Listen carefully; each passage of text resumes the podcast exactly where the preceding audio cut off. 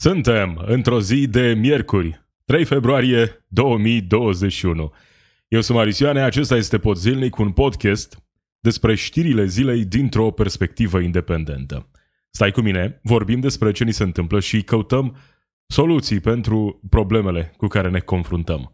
Astăzi despre planul autorităților pentru redeschiderea școlilor, dar și despre zeci de localități rămase fără medici de familie în urma pandemiei. Dan Barna spune că săptămâna viitoare vor fi eliminate pensiile speciale ale parlamentarilor. România va pierde aproape 7 milioane de locuitori până în 2100.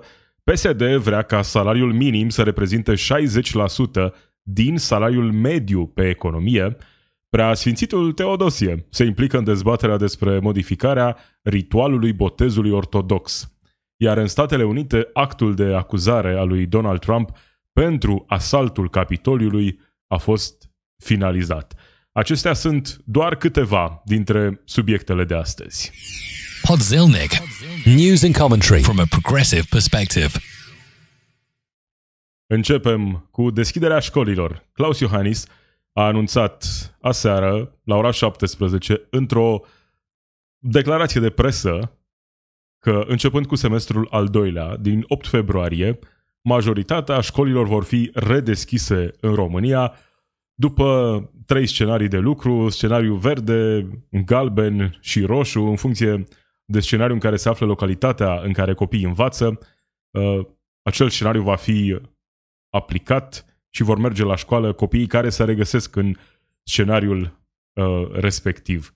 A fost o decizie, spune Claus Iohannis, în unanimitate, în localitățile în care sunt puține cazuri, E clar, merg toți copiii la școală, în scenariul galben merg uh, elevii din uh, învățământul primar, de la grădiniță și cei care sunt în an terminal, iar în scenariul roșu merg doar copiii mici de grădiniță și cei din uh, clasele 1-4 la școală. Hai să vedem puțin din momentul uh, declarației făcute aseară de președintele Claus Iohannis după o ședință pe care a avut-o la Cotroceni cu reprezentanți ai guvernului.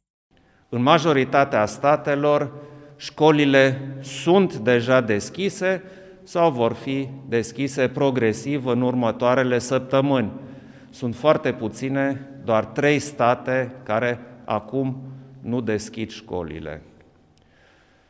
În consecință, în unanimitate, am decis următoarele lucruri.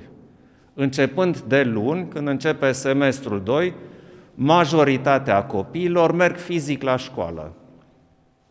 Evident însă că trebuie să respectăm și situația din fiecare localitate, să ținem cont de ce se întâmplă în fiecare localitate și pe... Da, acesta este planul pe care l-a anunțat aseară președintele Claus Iohannis, așa cum am mai spus și cu alte ocazii, planul acesta pe hârtie, așa, anunțat în mod public, uh, e un plan logic, e un plan decent, numai că vorbind despre aceste situații, scenariu verde, galben și roșu, eh, și apoi situația în care localitatea intră în carantină, poți ajunge să aplici într-adevăr aceste scenarii doar în condițiile în care tu știi ce se întâmplă cu adevărat în localitățile în care copiii României învață.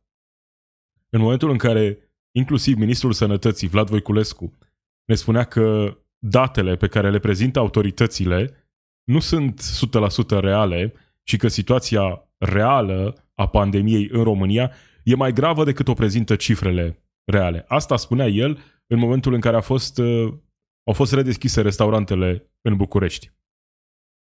Deci dacă până și Ministrul Educației vine cu uh, o astfel de declarație, uh, Ministrul Sănătății vine cu o astfel de declarație, E clară situația în care ne aflăm. În continuare, noi nu testăm și nu știm care e situația în fiecare localitate în parte. Și atunci avem aceste scenarii. Dar cum vor putea fi aplicate cu adevărat aceste scenarii? Pentru că vor fi aplicate eventual doar acolo unde efectiv ă, se face testare sau unde situația e atât de gravă încât chiar și fără testare suficientă, numărul cazurilor crește atât de mult de la o zi la alta, astfel încât ajungem în acea situație în care ă, statistic vedem că e nevoie de modificarea scenariului, de la verde la galben sau de la galben la roșu și așa mai departe. Acesta este planul autorităților. Și era nevoie de deschiderea școlilor, absolut, pentru că am văzut ce se întâmplă de fapt cu acei copii care n-au mai beneficiat de educație în aceste luni în care învățământul a trecut în online.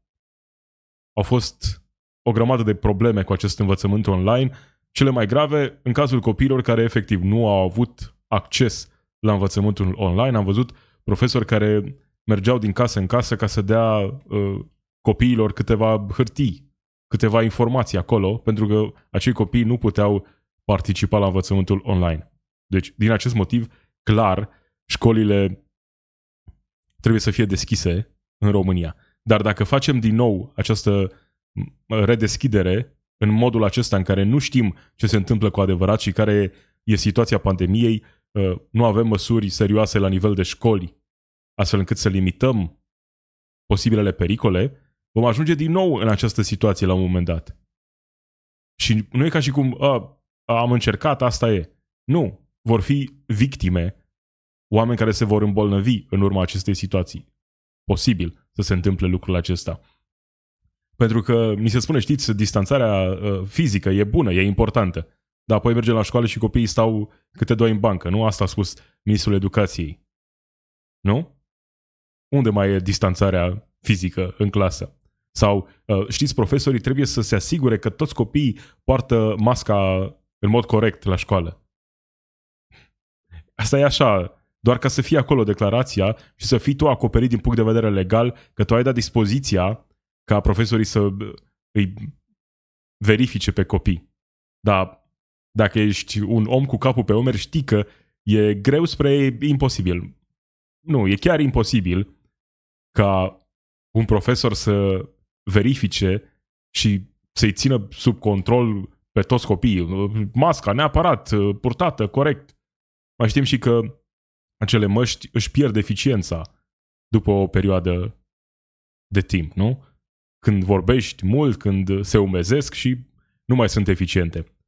Deci, degeaba avem planuri care arată bine așa pe hârtie sau sună bine în declarații de presă, dacă în realitate nu avem instrumentele pentru a aplica așa cum trebuie aceste planuri. Nu testăm, deci nu știm care e situația în fiecare localitate în parte și apoi, când vine vorba despre măsurile de protecție sanitară la nivelul școlilor, ele nu există. Clasele nu sunt ventilate așa cum trebuie, nu există condiții pentru distanțare fizică între copii, profesorii n-au fost vaccinați. Și uite că ajungem, vom ajunge probabil din nou într-o situație complicată în care poate va fi nevoie din nou de închiderea școlilor, pentru că facem aceste, luăm aceste decizii fără să știm de fapt ce se întâmplă. Eu ce aminte ă, ce s-a întâmplat când ne-am relaxat prea devreme în primăvara anului trecut. Când poate, dacă nu ne-am fi relaxat prea devreme, ă, numărul de cazuri în România pe durata verii și apoi mai târziu în toamnă ar fi fost mult mai mic. Poate am fi reușit să ținem ca alte țări pandemia sub control. Numai că ajungem din nou în această situație și nu învățăm din greșelile trecutului. Pentru că a trecut un an aproape de la începutul pandemiei în România, iar noi nu avem niciun fel de strategie de testare a populației și nici măcar nu avem uh, așa măcar perspective ca la un moment dat să ajungem în acea situație în care să putem testa așa cum trebuie. Situația e dramatică. Libertatea a realizat un reportaj cutremurător, dar în același timp extrem de important de știut lucrurile acestea, ce se întâmplă în localitățile României după un an de pandemie. Zeci de medici de familie și-au pierdut viața în urma acestei pandemii și au lăsat în urmă localități fără niciun doctor. Asta e situația din cele mai nefericite localități ale României în acest moment. Medici de familie care au fost vulnerabili în fața pandemiei, care și-au pierdut viața și acum au rămas localități fără doctori. multe localități în această situație, așa cum scrie libertatea.ro. Nu că era excelentă situația înainte. Știm, în multe localități din România, oamenii nu au cu adevărat acces la servicii medicale. Și atunci, după un an de pandemie, ajungem în această situație în care o situație deja gravă se agravează și mai mult, iar numărul localităților care nu au nici măcar un medic de familie e în creștere. Creștere spectaculoasă, pentru că astea sunt efectele pandemiei despre care nu prea vorbim. Faptul că e nevoie mare de doctori peste tot, dar cu atât mai mult în aceste localități unde nu mai sunt doctori. S-a mers într-atât de departe încât se dau anunțuri la ziar, se caută medic de familie pentru câte o localitate. Asta a făcut Sorin Ionel Nistor, primarul comunei Zam din județul Hunedoara, care a dat efectiv anunț la ziar, se caută medic de familie. Aceasta este situația în care se regăsesc multe localități din România în acest moment. Când, pe timp de pandemie, aceste localități au rămas fără medic de familie. Din nou, nici aici ă, nu avem niciun plan, pentru că situația e mai complexă. Când situațiile sunt complexe, acolo, ă, acolo ne poticnim. Pentru că putem veni așa cu declarații, știți, trebuie să ă, respectăm reguli, să facem tot felul de lucruri, dar când vine vorba despre soluții pentru probleme, într-adevăr, mai greu de rezolvat, acolo, știți, o să vedem, o să, o să încercăm să rezolvăm situația. Sau, dacă nu, uh, privatizăm cu totul sistemul de sănătate și uh, oamenii de la guvernare nu vor mai trebui să se îngrijoreze vreodată despre starea de sănătate a românilor. Dan Barna spune că săptămâna viitoare Parlamentul va vota pentru eliminarea pensiilor speciale ale parlamentarilor. Sigur, parlamentarii sunt cei care trebuie să voteze lucrul acesta și, da, poate că vor face treaba asta săptămâna viitoare, poate că le va ieși de data asta uh, această inițiativă cu pensiile speciale ale parlamentarilor. Vorbim doar despre parlamentari. A spus că tot anul acesta va fi modificat și codul administrativ pentru abrogarea pensiilor speciale ale primarilor, iar când vine vorba despre celelalte pensii speciale, acolo uh, se caută uh, alte abordări. Una dintre ele e o schemă de impozitare de 80-90%. Am văzut că e o problemă cu această idee atunci când nu e aplicată pentru toate pensiile. Asta parcă spunea, nu?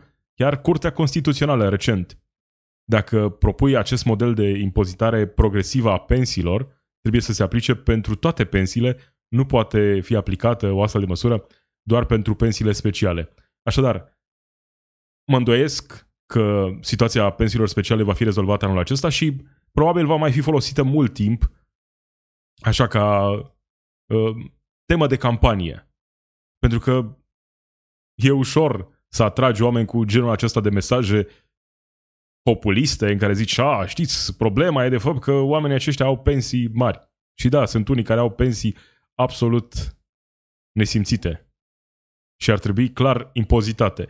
Dar pentru asta ar trebui uh, implementată impozitarea progresivă, sigur la nivel de pensii și chiar la nivel de salarii în România și alte forme de venit. Nu? Astfel încât să nu mai fim în situația în care munca și cele mai mici salarii sunt cele care duc și cea mai mare povară fiscală în țara asta. Așadar, uh, probabil că tema asta pensiilor speciale va mai rămâne ceva timp de acum încolo, așa, ca o temă pe care politicienii să o folosească atunci când nu vor să vorbească despre uh, probleme mai complicate și că, a căror rezolvare e ceva mai dificilă. Primarul Timișoarei, Dominic Fritz, vine cu tot felul de critici la adresa guvernului pentru modul în care gestionează problema migranților în vestul țării.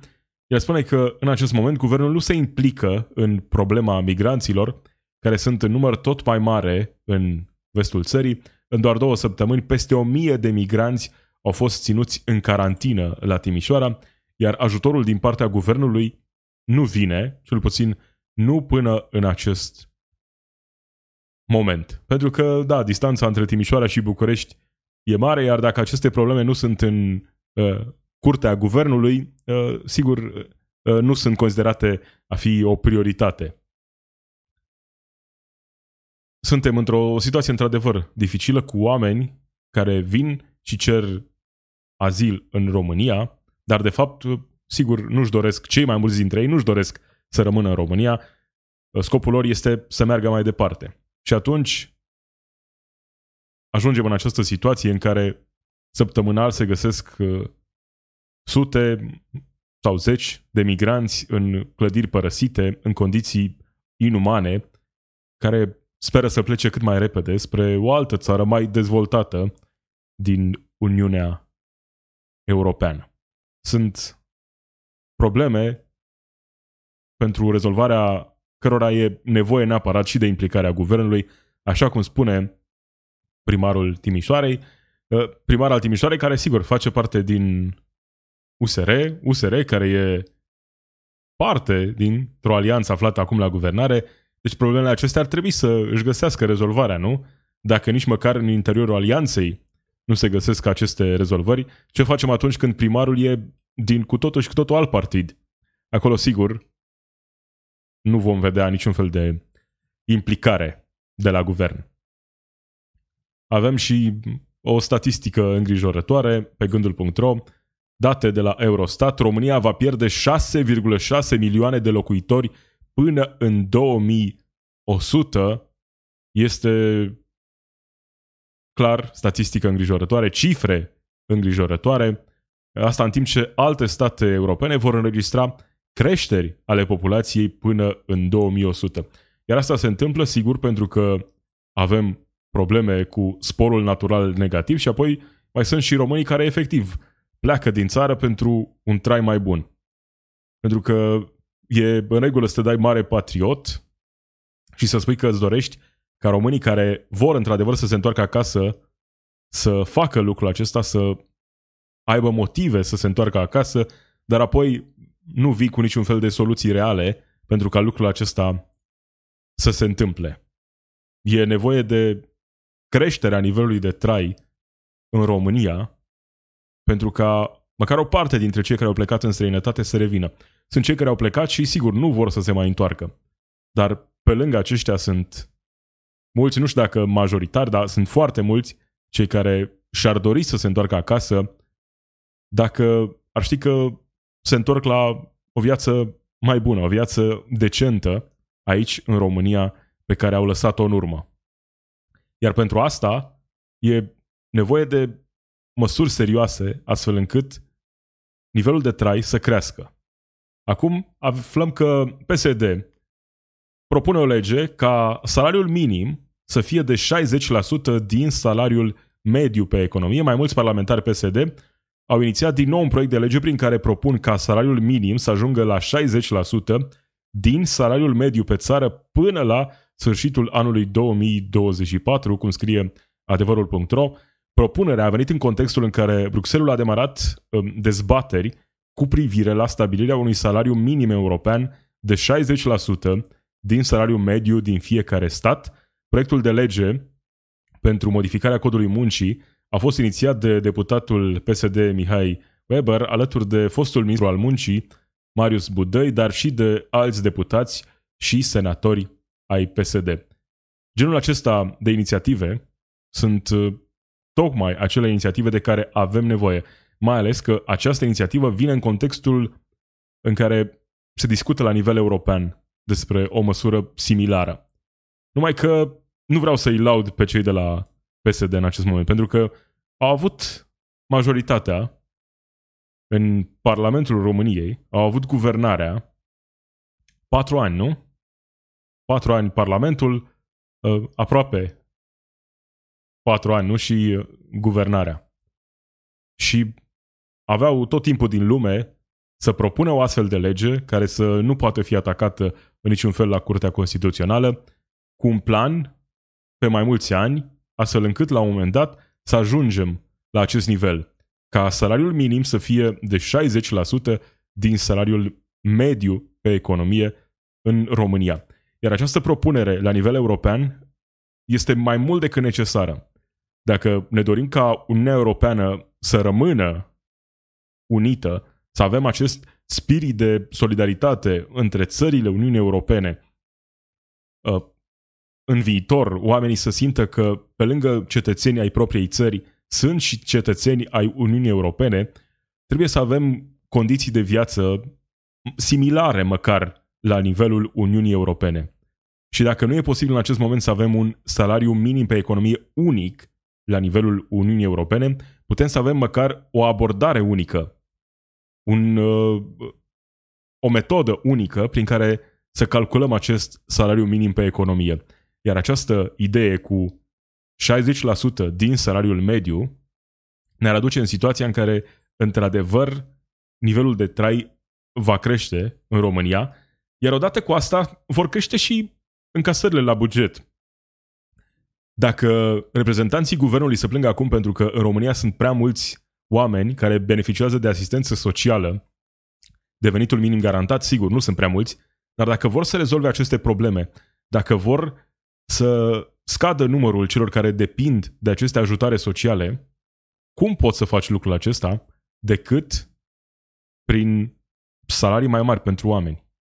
Pentru că în momentul de față, lucruri despre care nu vorbesc cei de la guvernare, nu vorbește Raluca Turcan.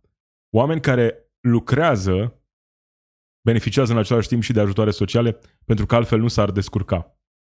Pentru că se califică pentru tot felul de programe, cum ar fi cele cu încălzirea, plata energiei electrice, sunt cazuri în care lucrul acesta se întâmplă. Sau uh, familii mari cu mulți copii, unde, din nou, sunt probleme. Probleme pe care nu trebuie să le ignorăm.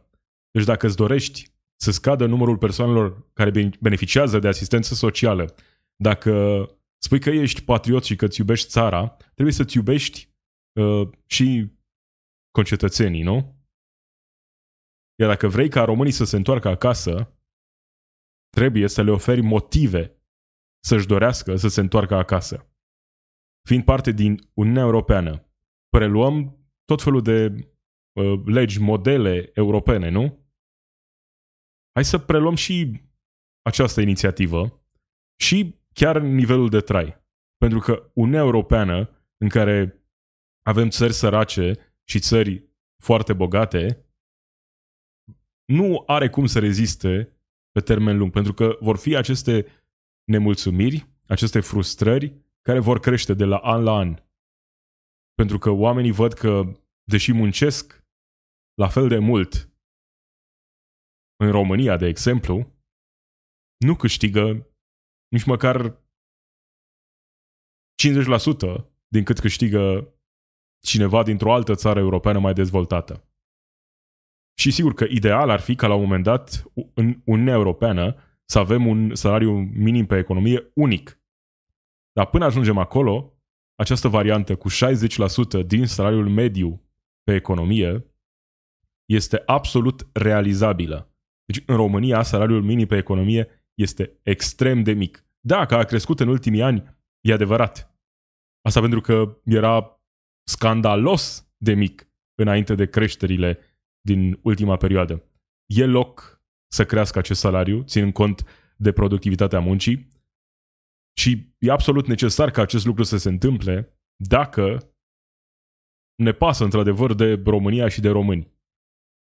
Încă o dată, PSD nu merită niciun fel de aplauze pentru această inițiativă. Inițiativa e bună. Dar vin acum cu ea din opoziție, când șansele ca o astfel de inițiativă să treacă sunt zero. Zero. E o mișcare de imagine. Și e ok să aduci uh, această discuție așa la nivel public. Să existe puțină dezbatere pe tema asta. Ok, poate că uh, își are un rost această inițiativă din acest punct de vedere. Mai că, sigur, va fi ignorată în cele mai multe instituții de presă. Nu va fi, uh, nu vor fi dezbă- dezbătute prevederile acestei legi sau beneficiile pe care le-ar putea aduce o astfel de inițiativă pentru România și pentru români și inclusiv pentru bugetul de stat. E una dintre măsurile pe care le putem lua astfel încât economia să o ducă mai bine în perioada următoare, pentru că, din nou, statistic vorbind, salariul minim pe economie în România are unde să crească. Există uh, loc mult de creștere acolo, din nou, ținând cont efectiv de productivitate și de standarde europene în acest domeniu. Această inițiativă nu va deveni lege, nu în viitorul apropiat. Se va întâmpla, poate, lucrul acesta dacă la nivel european va fi impus acest lucru, numai că interesele, sigur, sunt mari, sunt cei care controlează economia, care au, dacă nu putere de decizie, putere mare de influență, chiar și atunci când e vorba despre reglementări la nivel european. Chiar mi-aș dori să treacă o zi în care să nu vorbesc despre biserică sau să treacă o săptămână în care să nu vorbesc despre înalt preasfințitul Teodosie. Dar uite că nu e posibil, cel puțin nu în această perioadă. După tragedia de la Suceava, în care un bebeluș a fost efectiv ucis de preot în timpul uh, ritualului botezului. A fost înecat în cristelniță de acel preot. Astea sunt datele până acum, sigur. Așteptăm finalizarea anchetei, dar uh, din datele de acum asta s-a întâmplat. Uh, am văzut și înregistrarea, uh, nu-ți recomand să o urmărești. Ei bine, normal, într-o situație din aceasta controversată, trebuie să-și facă apariția și în alt Sfințitul Teodosie, care vine și spune nu schimbăm ritualul botezului, nu ne intimidăm, nici vorbă, nu se schimbă nimic.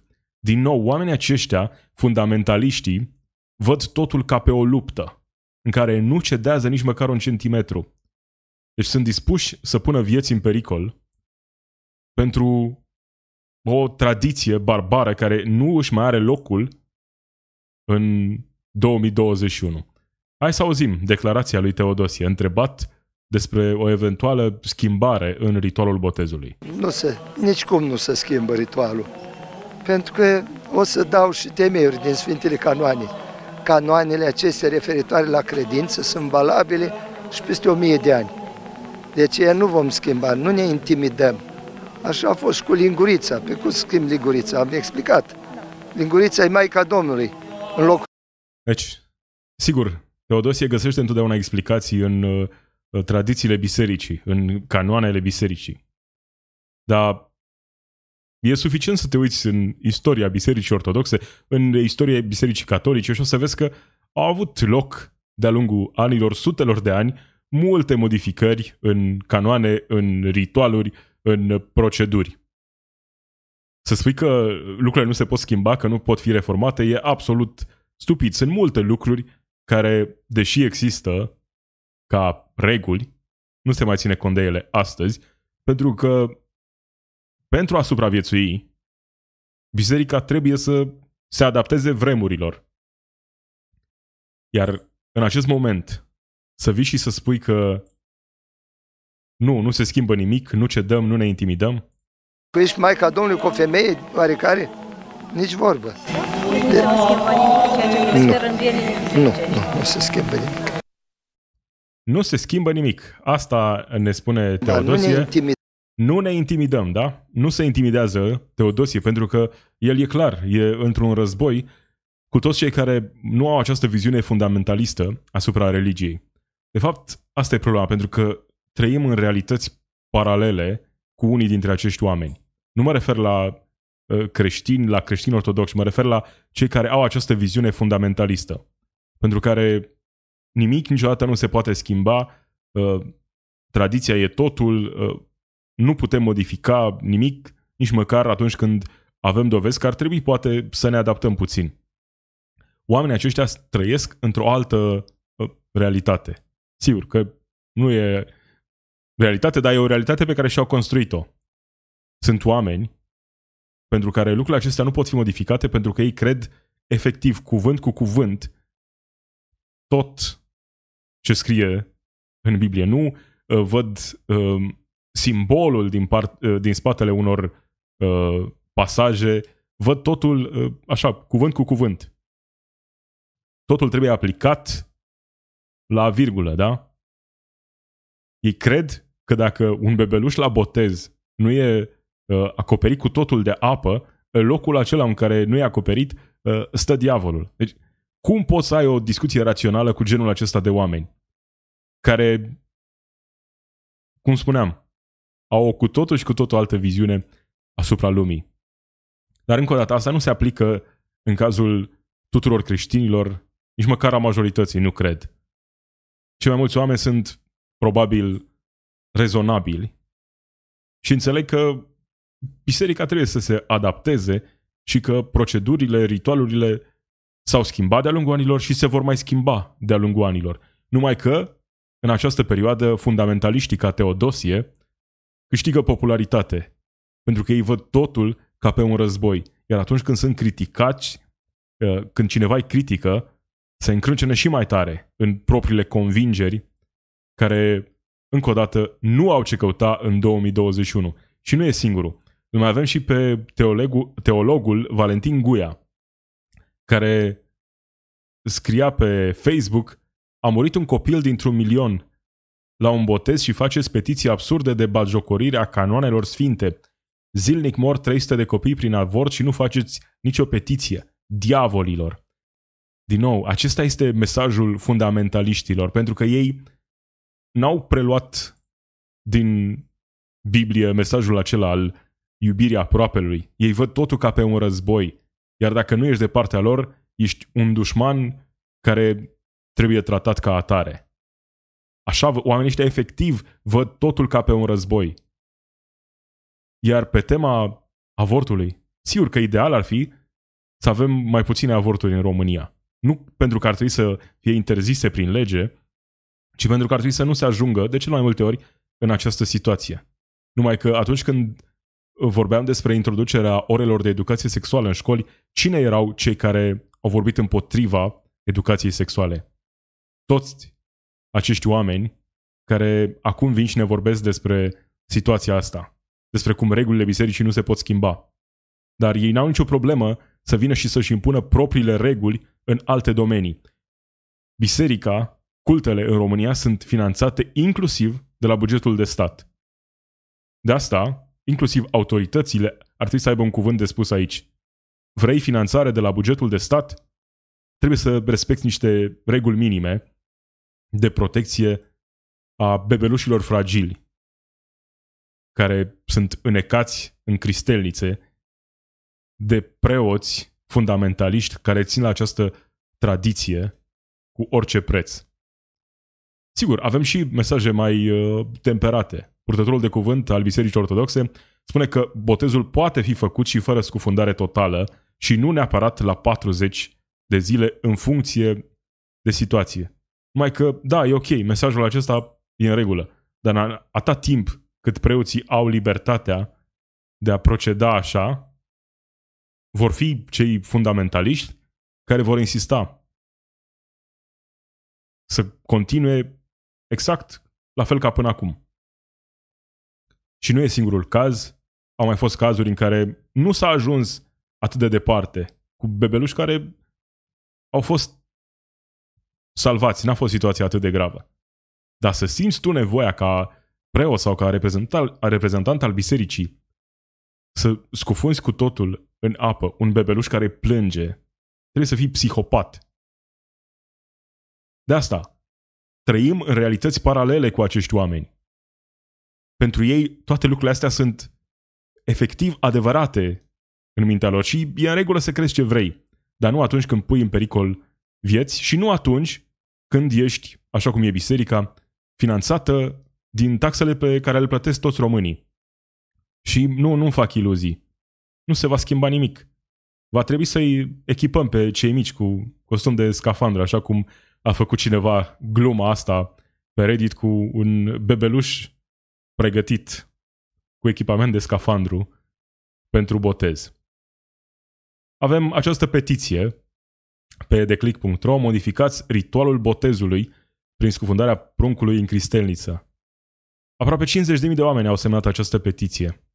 Acești oameni nu sunt neomarxiști, uh, cum îi numește Ortodox Info, sau fanaticii aceștia care pretind că reprezintă uh, creștinismul în România, ca Teodosie și ca celălalt care îi numește diavol pe cei care au semnat această petiție. Nenorociții ăștia care luptă cu toată puterea lor ca România să se întoarcă în evul mediu, pentru că asta e viziunea lor asupra lumii. Nu vor ore de educație sexuală în școală. Vor referendum pentru familia imaginară tradițională din mintea lor, ca să impună ei propriile reguli și în afara bisericii. Iar acum, când ne confruntăm cu o nouă situație, nu e singura, au fost atâtea în care un bebeluș își pierde viața în urma acestui ritual barbar, se simt din nou atacați. Nu-i atacă nimeni. E pur și simplu o chestie atât de simplă, care deja se întâmplă, cum spuneam, în multe locuri în România, unde preoții nu țin la tradiția asta așa să o aplice 100%. E suficient să stropească bebelușul cu puțină apă și să spună ce au de spus și considerăm uh, botezul finalizat. Numai că sunt fundamentaliștii reprezentați de Teodosie, care insistă, reprezentați de site-uri ca Ortodox Info și alți fundamentaliști care își doresc întoarcerea în evul mediu pentru România. Hai să vedem cum se gestionează situația aceasta a pandemiei în uh, alte locuri din lume. Uite, în Australia, acolo avem o poveste cu adevărat de succes. E una dintre țările care a gestionat cel mai bine pandemia de coronavirus. Au avut puține cazuri de-a lungul timpului, iar acum, după un singur caz, au intrat în lockdown, imediat. Aceasta a fost strategia lor. Să aibă măsuri extrem de stricte atunci când situația o cere, iar pentru că au avut aceste măsuri extrem de stricte, cu carantină pentru absolut toată lumea care a intrat în țară, cu, din nou, lockdown atunci când apare câte un caz și posibilitatea de uh, creștere a numărului de cazuri de la o zi la alta, imediat au luat măsuri stricte.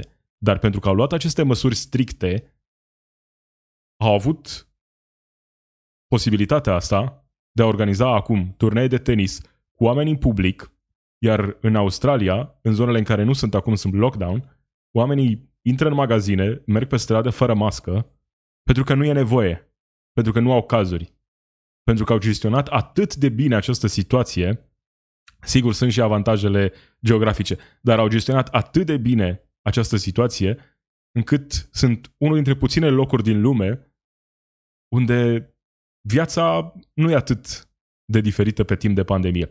Sigur, mai e și vară și ăsta e un avantaj în acest moment în Australia, dar situația uh, lor în pandemie a fost mult mai bună încă de la început pentru că au avut aceste măsuri într-adevăr serioase și nu s-au relaxat prea devreme atunci când, sigur, nu era cazul să se întâmple asta.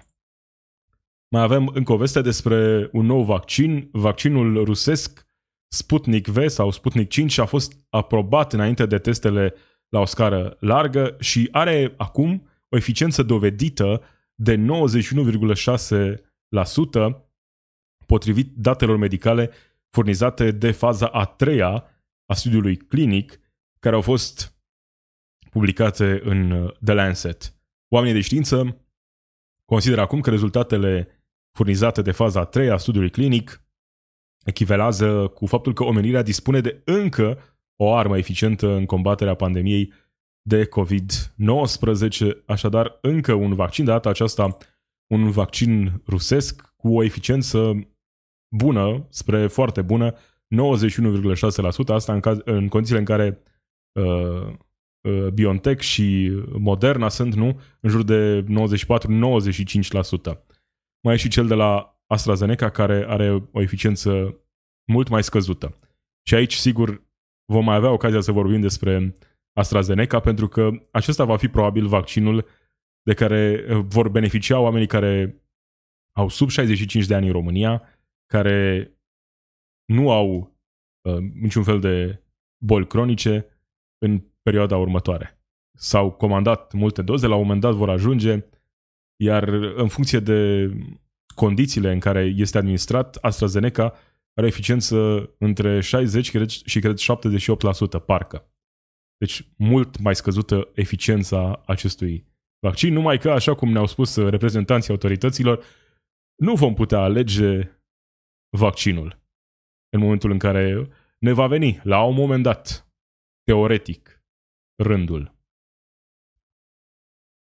Rămânem în Rusia, unde Alexei Navalny, principalul opozant al lui Putin, a fost condamnat la trei ani și jumătate de închisoare, după ce, uh, spun autoritățile, ar fi încălcat condițiile uh, eliberării uh, condiționate. Sentința a fost dată într-un tribunal din Moscova, pentru că așa își gestionează Putin toate aceste situații în care are oameni care îi pun în pericol puterea. Uh, a încercat, sigur, varianta otrăvirii, varianta clasică, pe care o folosește Putin de câte ori uh, simte nevoia să facă lucrul ăsta. Nu i-a ieșit și acum, sigur, îl trimite după gratii. Preventiv, Alexei Navalny a spus că să știe toată lumea uh, că e un lucru extrem de clar acesta, faptul că nu plănuiește să-și taie venele sau să se sinucidă cumva în vreun fel în închisoare. Pentru că și astfel de lucruri se pot întâmpla atunci când la putere e un dictator, pseudo-dictator ca Vladimir Putin. Un om care își tratează în acest fel opozanții. Asta nu înseamnă că Alexei Navalny e un uh, mare erou pe care, căruia trebuie să-i facem statuie. Nu, dar e un lider al opoziției care ar trebui să fie un lider al opoziției și să aibă libertatea de a convinge mai mulți oameni cu mesajul lui. Iar cei care îl susțin și participă la proteste nu ar trebui să fie arestați pentru că, din nou, se simte Putin atacat. Numai că asta se întâmplă cu genul acesta de lideri. Odată ajunși la putere, găsesc ei modalități ca să rămână acolo pentru totdeauna.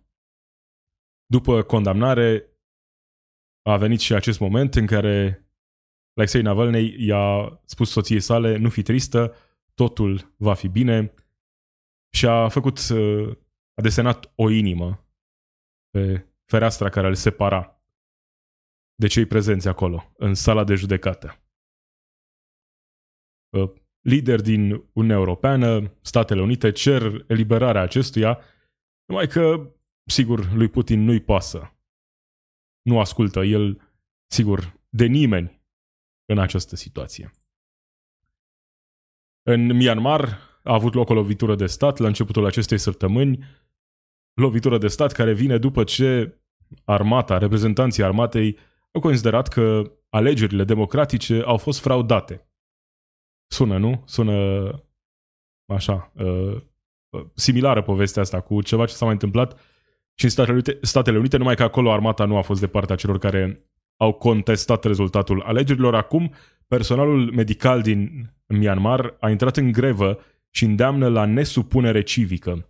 Sunt oamenii care sunt împotriva acestei acțiuni a armatei, armata care a intrat și a confiscat democrația într-o țară teoretic democratică niște lideri ai armatei au hotărât că, știți, ne-ar sta bine la putere. Iar în Statele Unite, actul de acuzare al lui Donald Trump pentru asaltul asupra Capitolului a fost finalizat, trădare de amploare istorică ce necesită o condamnare, spun democrații care l-au uh, pus sub acuzare pe Donald Trump după insurecția de la Capitoliu un act de trădare a lui Donald Trump. Vor fi uh, săptămâni interesante, săptămânile în care Donald Trump va fi judecat în Senat. Deja am văzut așa un mic uh, preview cu ce se va întâmpla în perioada următoare. Democrații, sigur, vor spune pe bună dreptate că Donald Trump este un trădător și că trebuie să fie întotdeauna considerat ca ceea ce este un trădător al democrației și să îi se, interzi- îi se interzică să mai candideze vreodată la alegeri în Statele Unite. Lucrul acesta clar trebuie să se întâmple. Numai că cei care îl apără pe Donald Trump se vor folosi de argumente interesante. Nu îl vor apăra pe Donald Trump, așa cum am văzut deja, ținând cont de ceea ce s-a, ce s-a întâmplat la Capitoliu. Vor spune de fapt că această procedură e neconstituțională pentru că Donald Trump și-a încheiat mandatul. Aceasta va fi apărarea cu care vor veni cei mai mulți senatori republicani în Senatul american. Nu-l vor apăra pe Trump pentru declarațiile făcute, pentru faptul că a încurajat acea insurecție, nu. Vor veni cu argumente care să justifice uh, situația ca fiind una neconstituțională pentru că Trump și-a încheiat mandatul de președinte. Și în felul acesta, probabil, cel mai probabil, Donald Trump nu va fi condamnat în Senatul American, pentru că e nevoie de o supermajoritate, e nevoie de 67 de voturi din 100 ca această condamnare a lui să fie validată în Senat. În acest moment, cred că sunt 5 sau 6 senatori republicani care au anunțat că cel mai probabil vor vota alături de democrați. Vor fi 55, poate 56 de voturi împotriva lui Donald Trump, dar mai e nevoie de cel puțin încă 10-11 voturi pentru ca acest uh, dictator wannabe, Donald Trump, să fie, să dispară cu adevărat din politica americană în următorii ani. Acesta a fost Pod Zilnic. Marisioane sunt eu. Zi bună!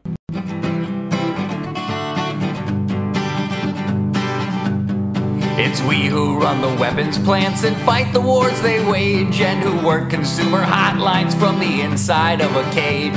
It's we who sweep the stock exchange where it's our lives they trade, but the black bloc makes us strong. Solidarity forever, solidarity